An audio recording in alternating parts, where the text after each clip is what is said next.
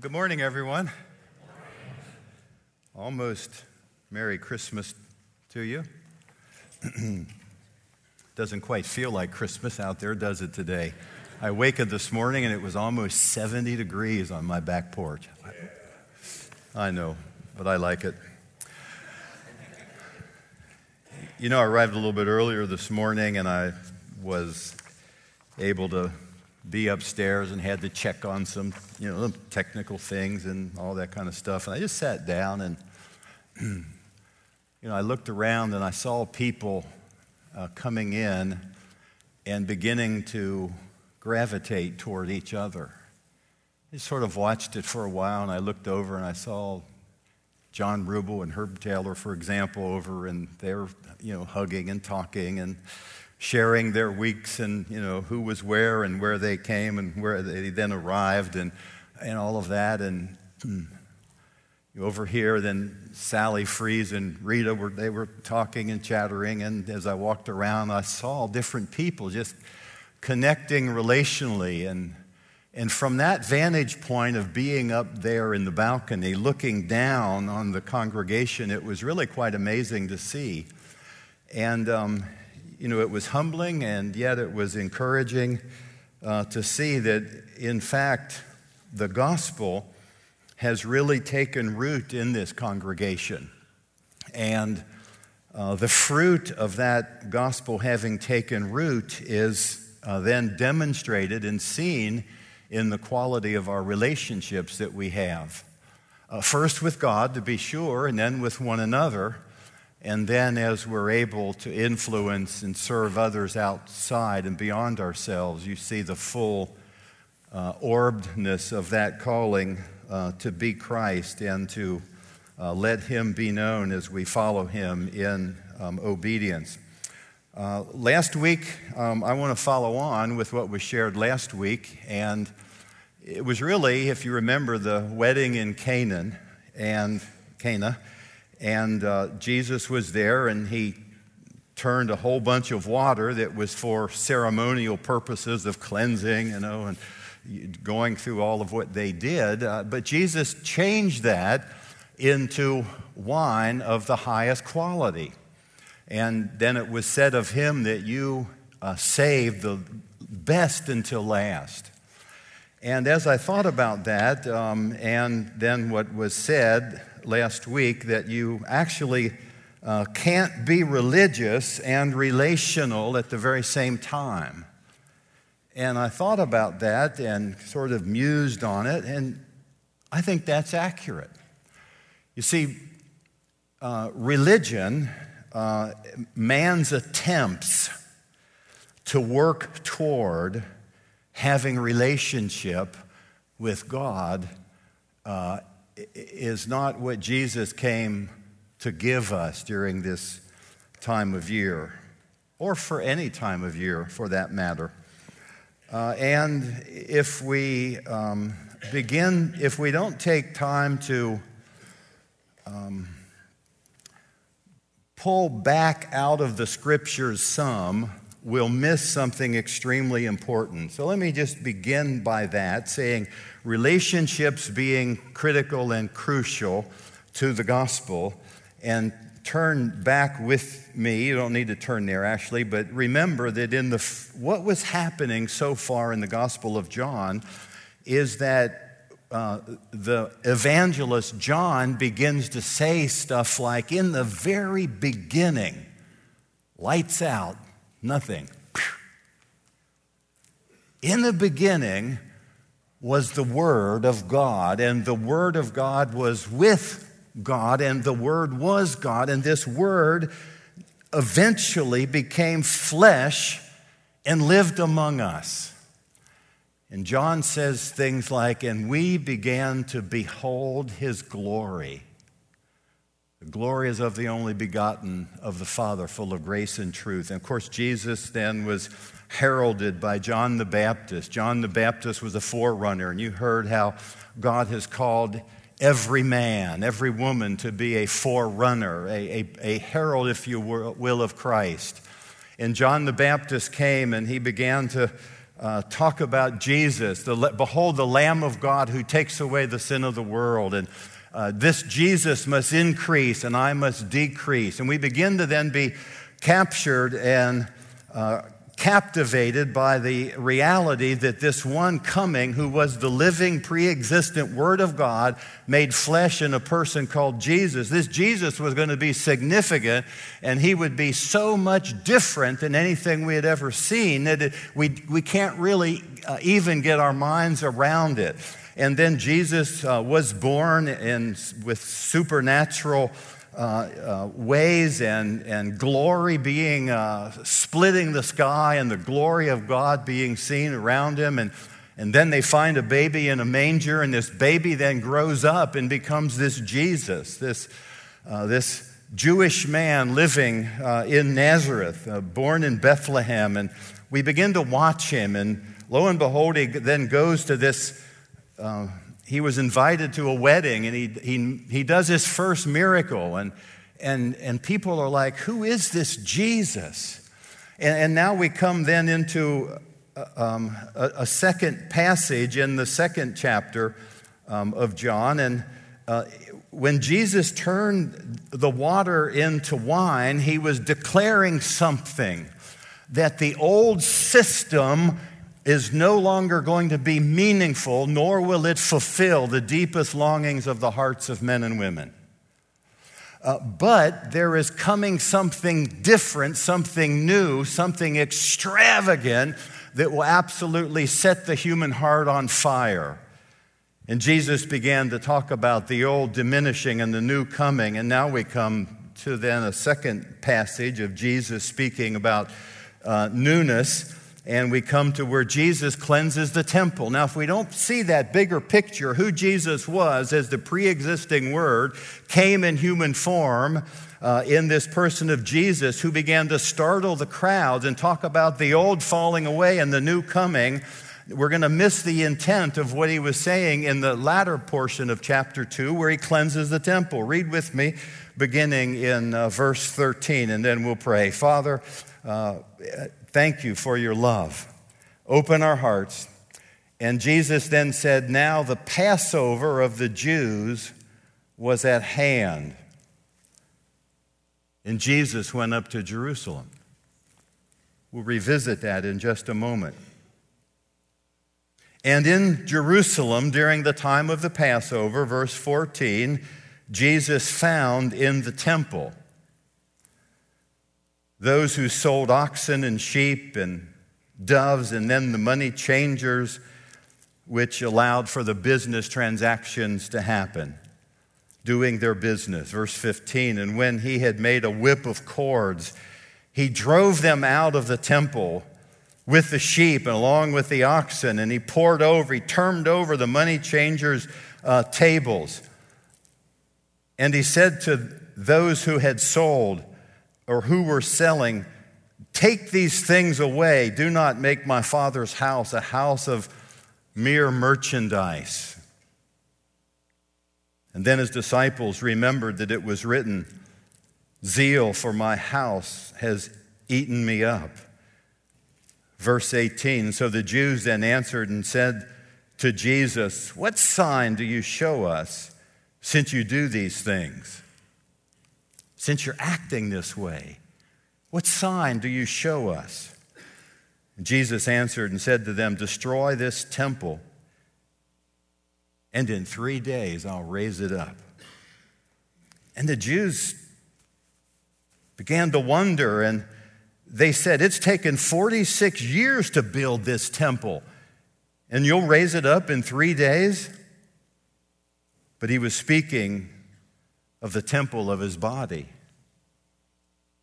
Therefore, when he had risen from the dead, his disciples remembered what he had said to them, and they believed the scripture and the word which Jesus had spoken uh, to them. Father, would you enable us to grasp in some measure the revelation contained in this word so that by it we might not perform simply in forms, but in reality and in relationship with you and with one another. Thank you for your Spirit, whom you've given to us to dwell in us, to enable us to know, as your word says, all things, for we have, even now, the mind of Christ. And we pray it in his name. Amen. So let me go back and just draw a couple of significant dots on the timeline and then try to connect them just a bit. Verse 12, uh, we find that, uh, verse 13, now the Passover of the Jews was at hand, and Jesus went up to Jerusalem. Now, what we have in this text, I believe, is actually how rituals and how forms can occupy the center stage of our lives without us even really knowing it, and actually blind us uh, from seeing and experiencing the deeper life that God is offering to us by virtue of offering to us His presence. So, the, the text then is about the forms and the rituals that men began to do because they were comfortable in their doing. They were familiar, but they had lost their meaning. Now, the Passover was important. You'll remember the Passover, Jesus, it says, uh, the Passover of the Jews was at hand, and Jesus went up to Jerusalem. The Passover was a significant and an important event. And you know much about that event. I would speak of Exodus chapter 12. The people of God, Israel, was in bondage in Egypt. They had been there for some 400 years serving the people of Egypt and the Pharaohs. And then in verse 13, it, it says, or verse 3, every man, Moses said, God spoke to Moses, and, and, and Moses then speak, speaking to the people yet in bondage, uh, said that every man should take for himself a lamb according to his house, the house of his father, a lamb for the household. And then in verse 6, we're just going to walk a few verses of chapter 12 in Exodus. Chap- uh, verse 6 says, Then the whole assembly of the congregation of Israel shall kill it at twilight. So God said, Find a lamb and kill it just on the edge of darkness at twilight. In verse 7, and they shall take some of the blood and put it on the doorpost and on the lintel of that door and of that house. And verse 12 says, And God said, I will then pass over the land of Egypt on that night, and I will strike the firstborn in the land of Egypt. But this blood that you just put from the lamb on the doorpost and the lintels, verse 13, that blood shall be for you a sign on your house where you are. And God said, And when I see the blood, I will pass over you, and hence the name, the Passover. I will pass over you, and the plagues shall not be on you to destroy you when I strike the land of Egypt. The Passover was a big deal, if you will. The Passover was important because it uh, it, it contain truths that when we rightly understand them and apply them to our lives, bring us into amazing freedom. Let me draw to your attention a couple of things. The Passover was where God delivered Israel from the plagues of death and darkness. The Passover was where God determined that uh, he would bring his people out of bondage to Egypt, out of their slavery, and into the freedom of their destiny. Now, those of us from this point of view, from the New Testament perspective, some of us can begin to connect the dots. The blood of the Lamb, then, would be the means by which um, the death angel would pass over us. Uh, the, the, the people, God were, was brought out of bondage of Egypt and out of their slavery and into their freedom of their destiny. And that's exactly what God does for us through the coming next Lamb, the Lamb of God, who John says takes away the sin of the world. Uh, thirdly, the Passover was a powerful truths, contained powerfully important truths because God provided the blood of a lamb, and that blood was a substitute. Without that blood being on your doorpost and your lintels, God would require the firstborn of every family to be killed.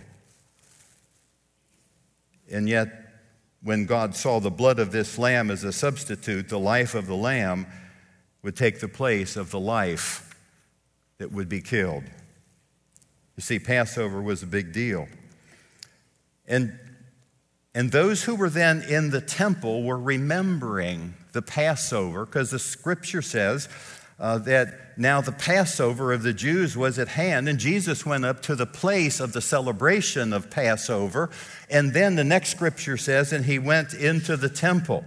Uh, he, verse 14, he found in the temple those who were selling oxen and sheep and doves, etc. Now, uh, the temple was also an important place in Israel's history. So just remember, first of all, the Passover and all of that which it meant in releasing people from death and darkness and bondage and bringing them into their destiny and their future. And now turn your attention to the temple. The temple was important because it was contained intensely powerful images meant to point to the coming of a person. You see, all the religious life in Israel centered around the temple. That was the hub of spiritual or religious uh, experiences, if you will. It was the, the, center of the temple was the law that God gave uh, to Moses and through Moses.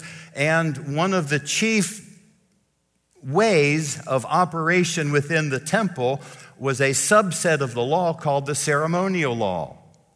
So the temple was where people interacted with the law, and interacting with the law, a part, portion of what they were interacting with was, the, was this thing called the, uh, the, the ceremonial law, and the ceremonial law required um, that sacrifices would be made. And see, that's what Jesus walks into now in the midst of the temple, and probably in the outer court. He walks into the temple and he sees these, these uh, corrals, probably, of sheep and, and, and perhaps some goats, because goats and sheep were both allowed. Lambs of either were permissible in Exodus chapter 12 and 13. Uh, he saw cages of birds and, and oxen and those who were changing and selling them. And you see, Jesus then uh, drives out those merchants who were buying and selling in the temple. Now, I would suggest to you that the problem wasn't the buying and the selling. That was simple commerce that enabled the worshiper who would require blood to be shed for him or her for that period of time, whether it was a dove if you were more poor or an oxen if you were more wealthy, you would purchase one of these animals. It was then brought in and ceremonially interacted with until it was finally destroyed and his blood was let, and that blood would be sufficient for the sin of Israel and for your sin and the sin of the household for the next period of time it had to be performed again and again. So Jesus drives out the merchandisers from the temple, and the problem wasn't buying and selling. The problem was that men were holding to mere form rather than realizing these forms were meant to point to a person to bring them actually to Jesus. Everything God does is about relationship, but because relationships are sometimes hard, we revert back to what we know and what is more comfortable, and that is form and ritual rather than real relationship. But everything God was doing was about relationship, as we heard last week, and I hope you hear again this morning. Now, let me just interact, inter- interject, if I may.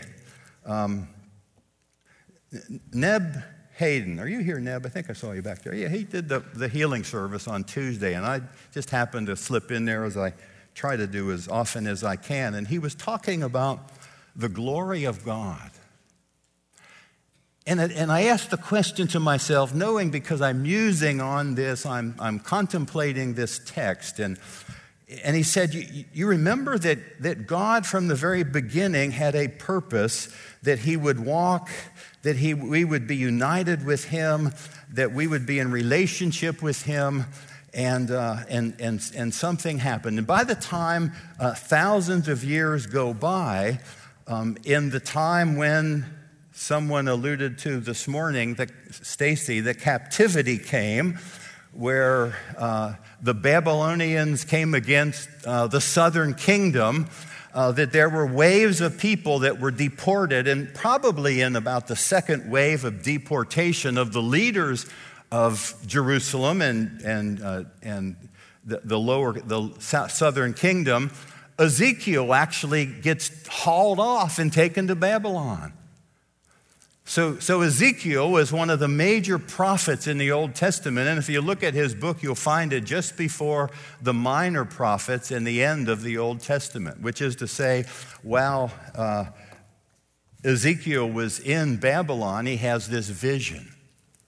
And you can read about it beginning in, in uh, Ezekiel chapter 8 and 9, but it really comes to its fullness in chapter 10 of Ezekiel. Uh, Ezekiel's over here in Babylon, and God gives him a vision. And the vision is that the glory of God, representing the real intimate presence of God, tangibly manifesting itself in our midst, begins to lift up and departs from the temple.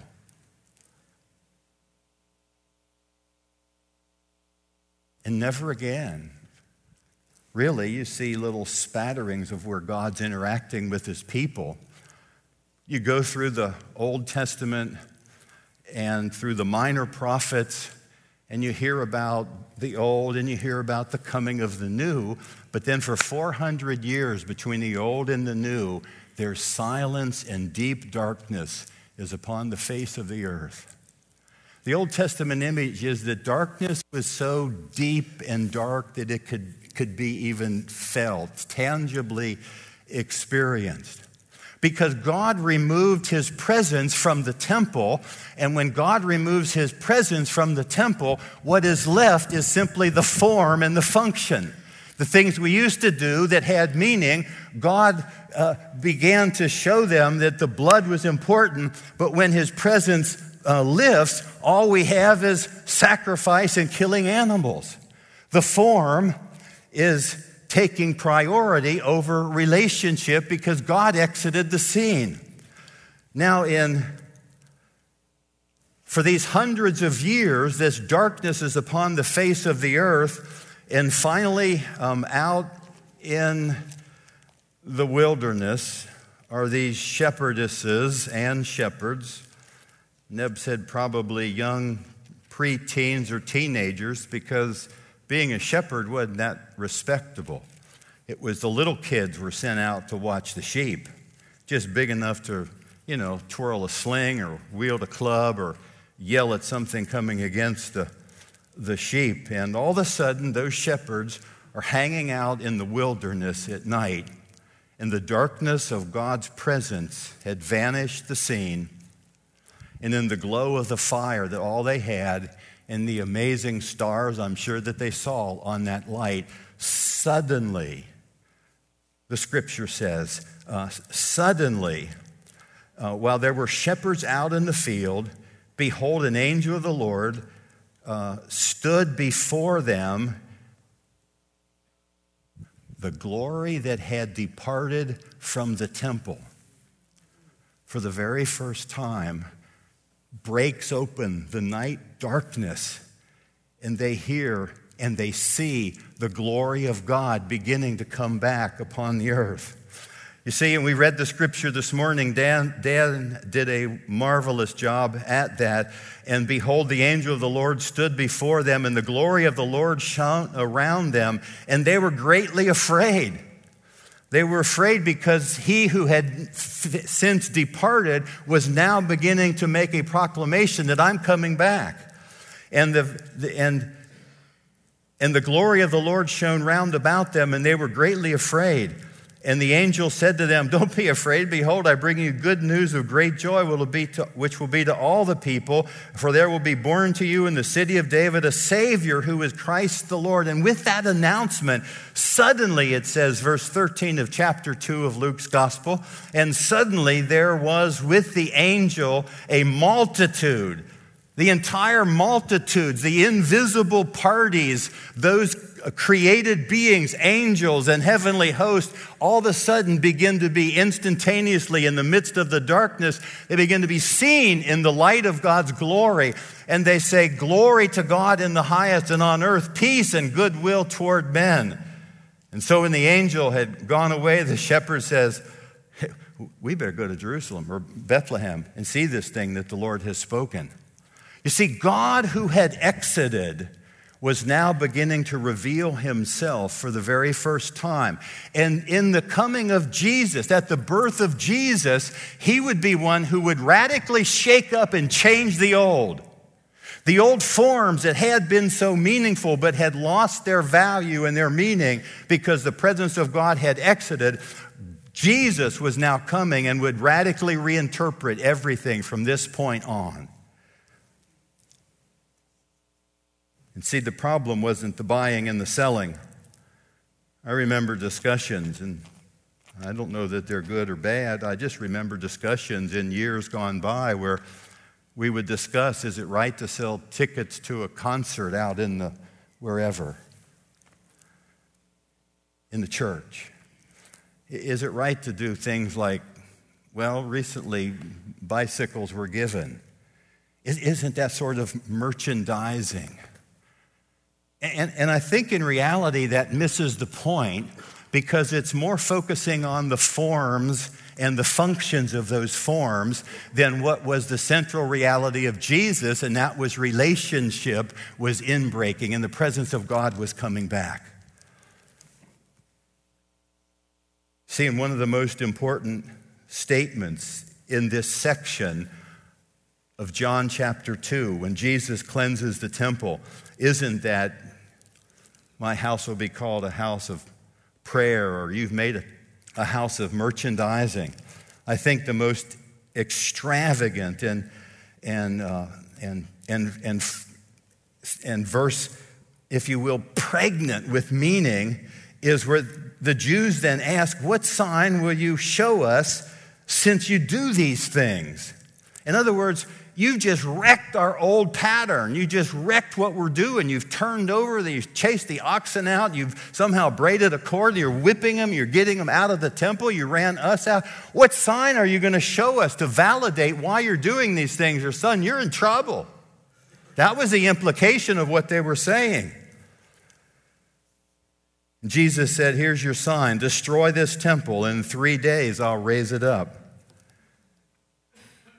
And their response was, this took, four, this took 46 years in the building, and you're going to raise it up in three days? Well, this is the most important statement, I believe, because Jesus was radically reinterpreting everything that they understood heretofore. And somehow God does that to each one of us, where He begins to radically reinterpret what we're comfortable with, with the forms that we hold on to when He does something new. Uh, Jesus was radically reinterpreting how one, in fact, is made right with God. Because heretofore, how one was made right with God is you buy a dove if you're poor, and you kill the dove, and the blood is then presented for you as a substitute. Heretofore, you buy a lamb, and you see, Jesus was beginning to radically reinterpret how one's made right with God, and then, secondly, how the favor of God's presence could personally be received now by individuals. No longer through religious forms, but by receiving a person who was, in fact, alive from the dead. See, that's what he was saying. Raise, destroy this temple, and in three days I'll raise it up. And he went on to say, and this, uh, he was speaking of the temple of his body. You see, what Jesus was saying is that the reason he came was to change things. The reason Jesus came was to, take the old that everybody come, become so comfortable with, the traditions of men and the rituals and religious minutiae of the law, and was saying God's now radically reinterpreting it all around a person. And when that person uh, comes, he'll change not just how we understand the temple and what we do in it, but he'll begin to change the hearts of men and women to be very different than they had been before.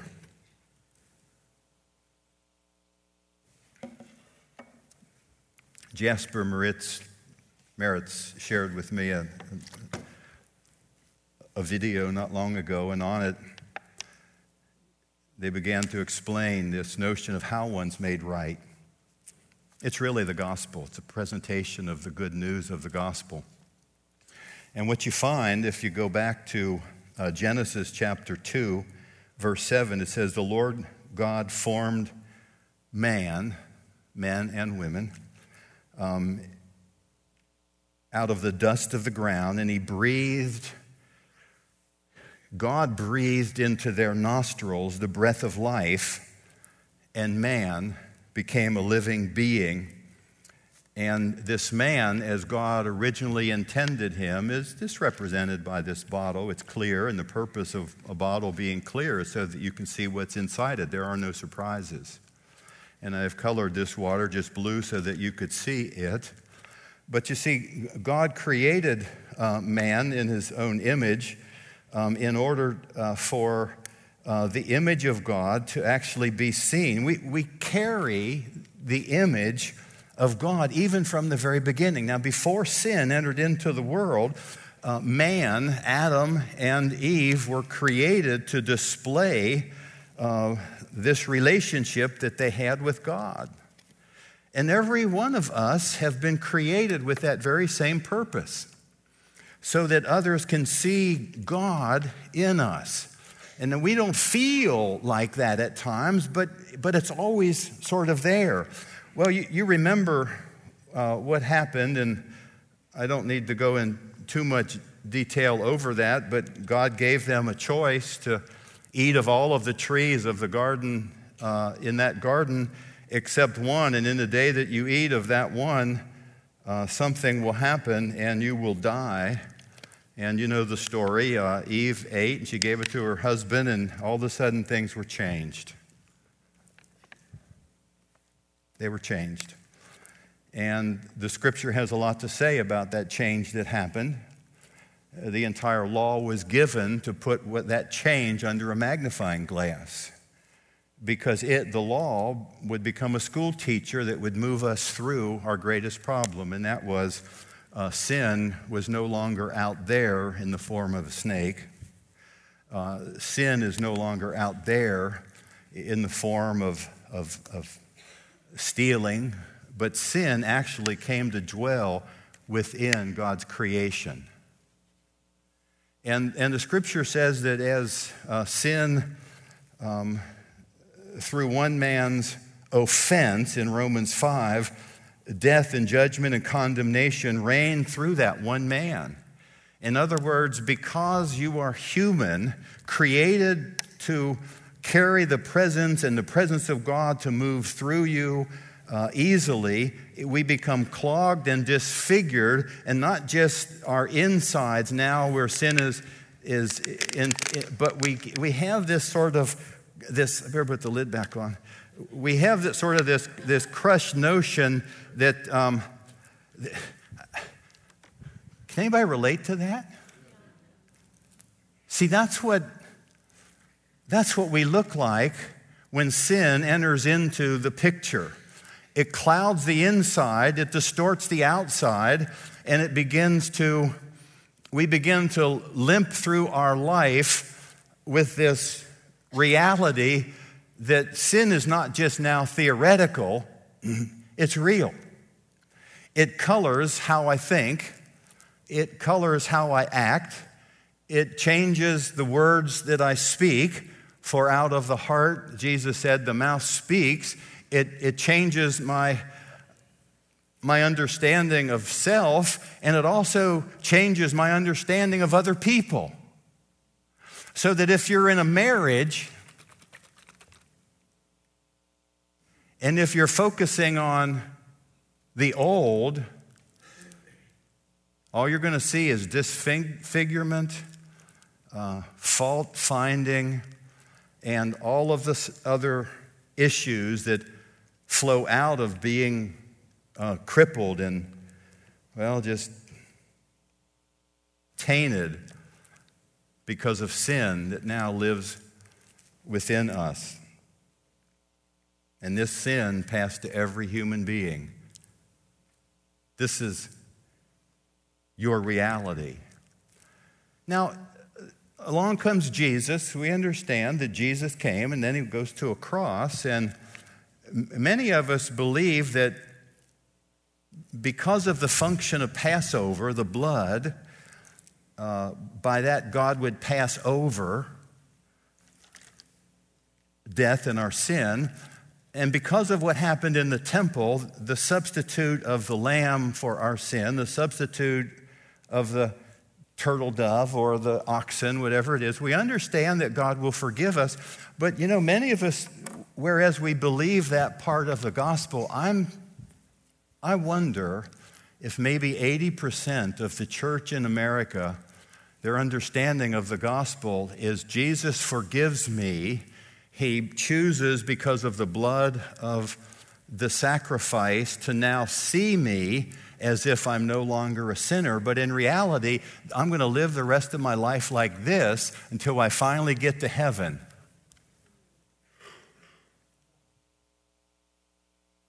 Beloved, if that's all there is to the gospel, I think we've missed the point. So Jesus then uh, begins to come. And in Romans 5, it says that through one man's offense, death, judgment, condemnation reigned through this one man, Adam, and we all got it. All have sinned. But through one man's righteous act, many will receive the free gift of God's grace and will become righteous. So, onto the scene comes this Jesus in the beginning, the Word. The Word was with God, the Word was God. He steps into human flesh, and we begin to behold His glory contrasted to my lack of glory. We began to be intrigued with this Jesus uh, who was the uh, exact representation of the Father, full of grace and truth. And this Jesus was doing things like changing water into wine and, and cast, you know, driving people out of the temple. And in the next chapter, we'll talk about how, how Jesus calls us to be transformed people through a new birth. But we look at Jesus and we go, wow, wouldn't it be awesome if we could be like that? Well, the scripture says not only was uh, through one man's offense we all experience condemnation, but through one man's righteous act, those people, those many, will be made righteous. Now, bear with me for just a moment. Jesus didn't come just to show us what God looked like. Jesus actually came to take upon himself every spot and every drop of my sin. Now, this Jesus, we're told in Isaiah 53 that he was bruised for our iniquity. Jesus was beaten in my place. And if I had a whole lot of extra room in here, I would crush him up because that's exactly what the scripture says. He experienced the disfigurement that I deserved. And by his stripes, we then become healed. So, so this, this Jesus, uh, it says in Romans chapter 6, some of the most profound scriptures to be studied in all of Scripture. Stacy, I'm so glad you're teaching Romans. Romans chapter 5, Romans chapter 6, and Romans chapter 7 become the fulcrum on which not only the death of Jesus, but the resurrection of Jesus becomes balanced. So, this, this, uh, this Jesus, it says that if we are united with him in the likeness of his death, my stuff goes into Jesus, it says that we will certainly also be united with him in the likeness of his resurrection. Now, watch this. It isn't that you simply get your sin forgiven and then live a crushed and uh, um, unsavory life uh, fighting against your sin until you finally go to be with Jesus. That's not what Jesus intended. Jesus actually took upon himself our sin. It says, by his stripes that we are healed. That means he took, he drank the full cup of what was crushing you and, and defacing you and demoralizing you and discouraging you. That which was resident in you was poured into him, and he paid the price for your sin on the cross. You see, for if we died with Christ, the scripture says we'll be freed from our sin. So, this beaten, crushed, bruised man who took upon your sin and mine went to a cross, and on it he died. And we thought, well, that was the end of the story. But you see, actually, it wasn't. Jesus said, Tear this temple down, and in three days I'll raise it again from the dead. You see, the reason why that scripture is so important is because if we leave Jesus just dying on a cross, uh, dying in our place, we're going to live the rest of our life uh, looking like we're crushed in the image of God, being tattered and torn around us, and that is not what God has for you or for me. You see, this Jesus went to a cross, but three days later, he rose again from the dead. He was, he was brand new he was beyond the understanding that any, any, the smartest people in here among us cannot fathom this thing called the resurrection of Jesus from the dead. He really was crucified and his blood poured out. He really became the substitute for your sin. He really died for your sin. Your sin really died with him. Now that's where we go. Wow, really? No, your sin really died with him. You see, in Romans 6, it says, If we are united with him in the likeness of his death, we will also be united with him in the likeness of his resurrection. Jesus was crushed for sin, bruised, etc. And what Romans 6 then says is, He who has died with Christ has been freed from their sin. Why? Because Jesus died for your sin. Now, that doesn't mean you can't still do crazy things. But what it means is that God changes you on the inside. Now, how does He actually do that? You have this, this crushed person, the image of God is broken, our sin goes to Jesus, Jesus dies on the cross, raised, is raised from the dead. He begins to show Himself to His disciples for some 40 days, and just before He ascends back to the Father in John chapter 20, He comes to a disciple. He said, Hey, come over here, guys. And Jesus breathed on them.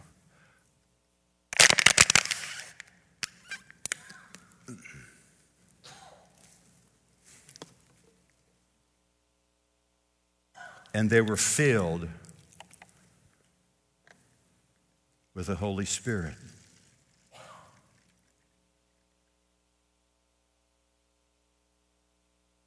And they begin to look just like Jesus. They begin to walk just like Jesus. They begin to talk more and more like Jesus. You see, the image of God is fully restored. Uh, Jesus said in teaching on the Holy Spirit, you know, it's, it's to your advantage that I go away, that I be raised from the dead and ascended into heaven, because if I don't come, uh, the Holy Spirit uh, can't come, and, and you're going to live the rest of your life in defeat. But, brothers, when the Spirit of God is poured out, we become like Jesus. In fact, Jesus is living in us.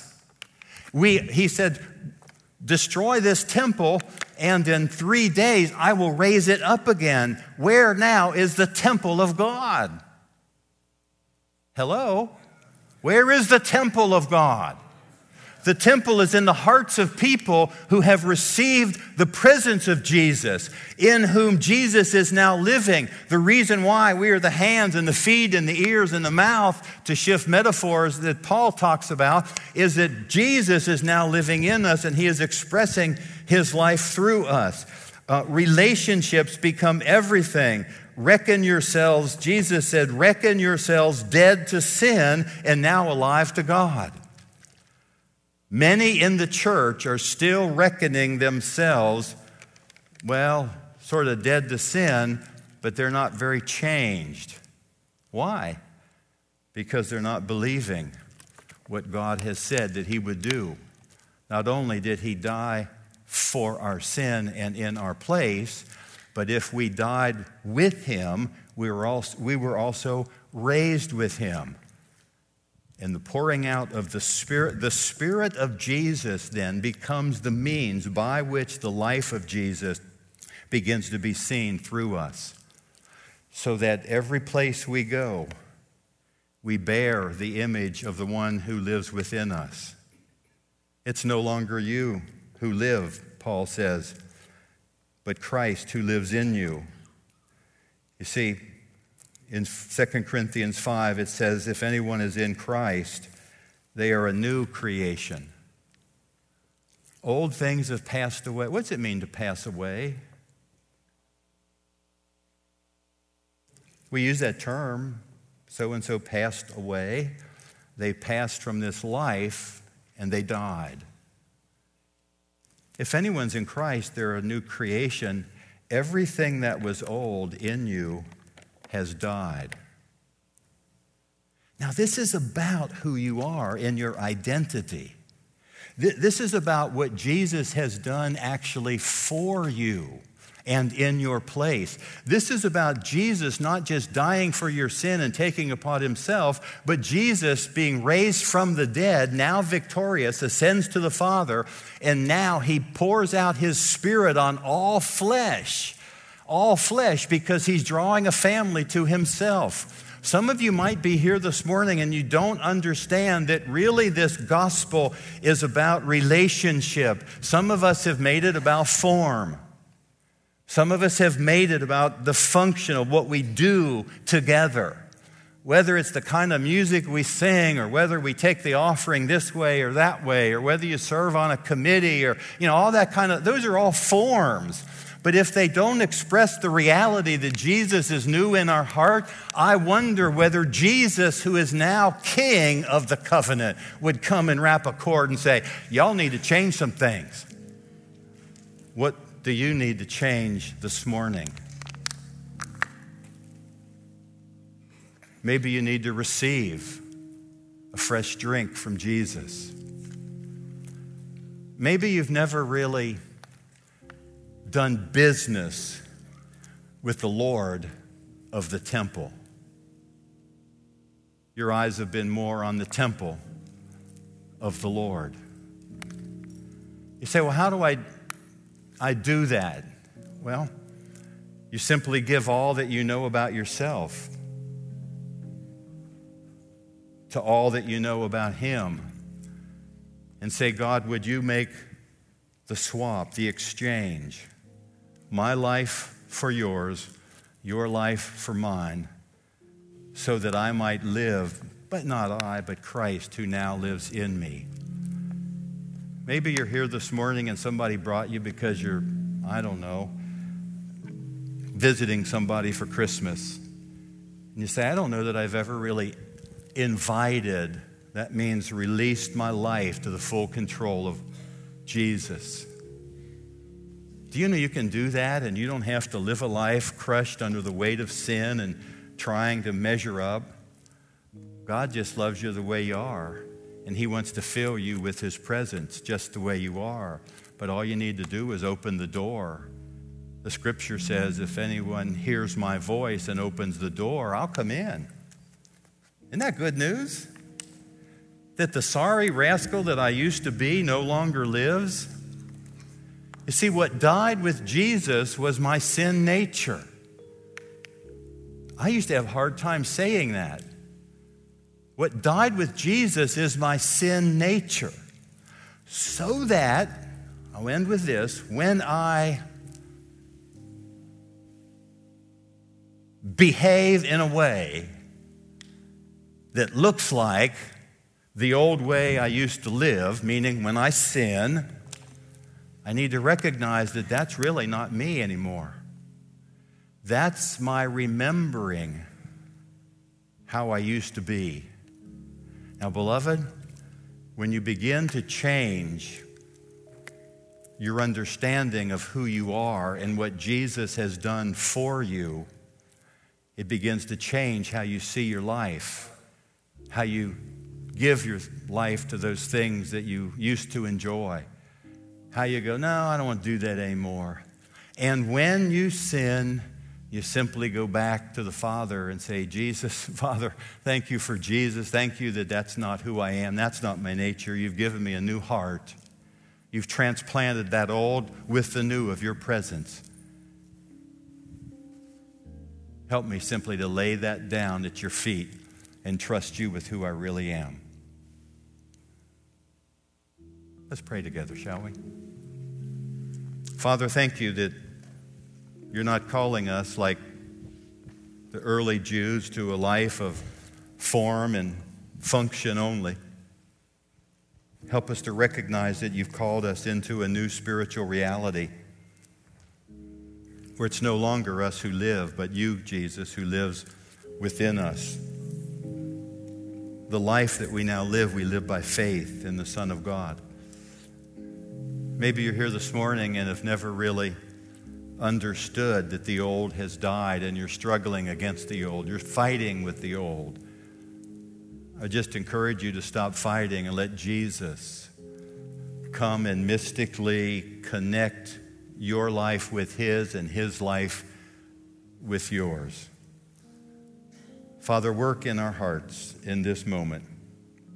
We thank you, Jesus, for your life and for your love for the radical transformation that you did by means of taking the old and turning it upside down and calling us into new life where you live in us and through us forever.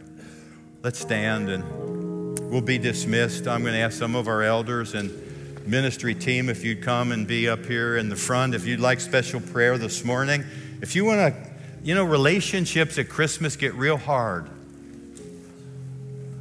I just remind you that who you are is really important and how God wants to use you to spread the love of Jesus to every hard relationship that you have. You come for prayer as we close with this final song.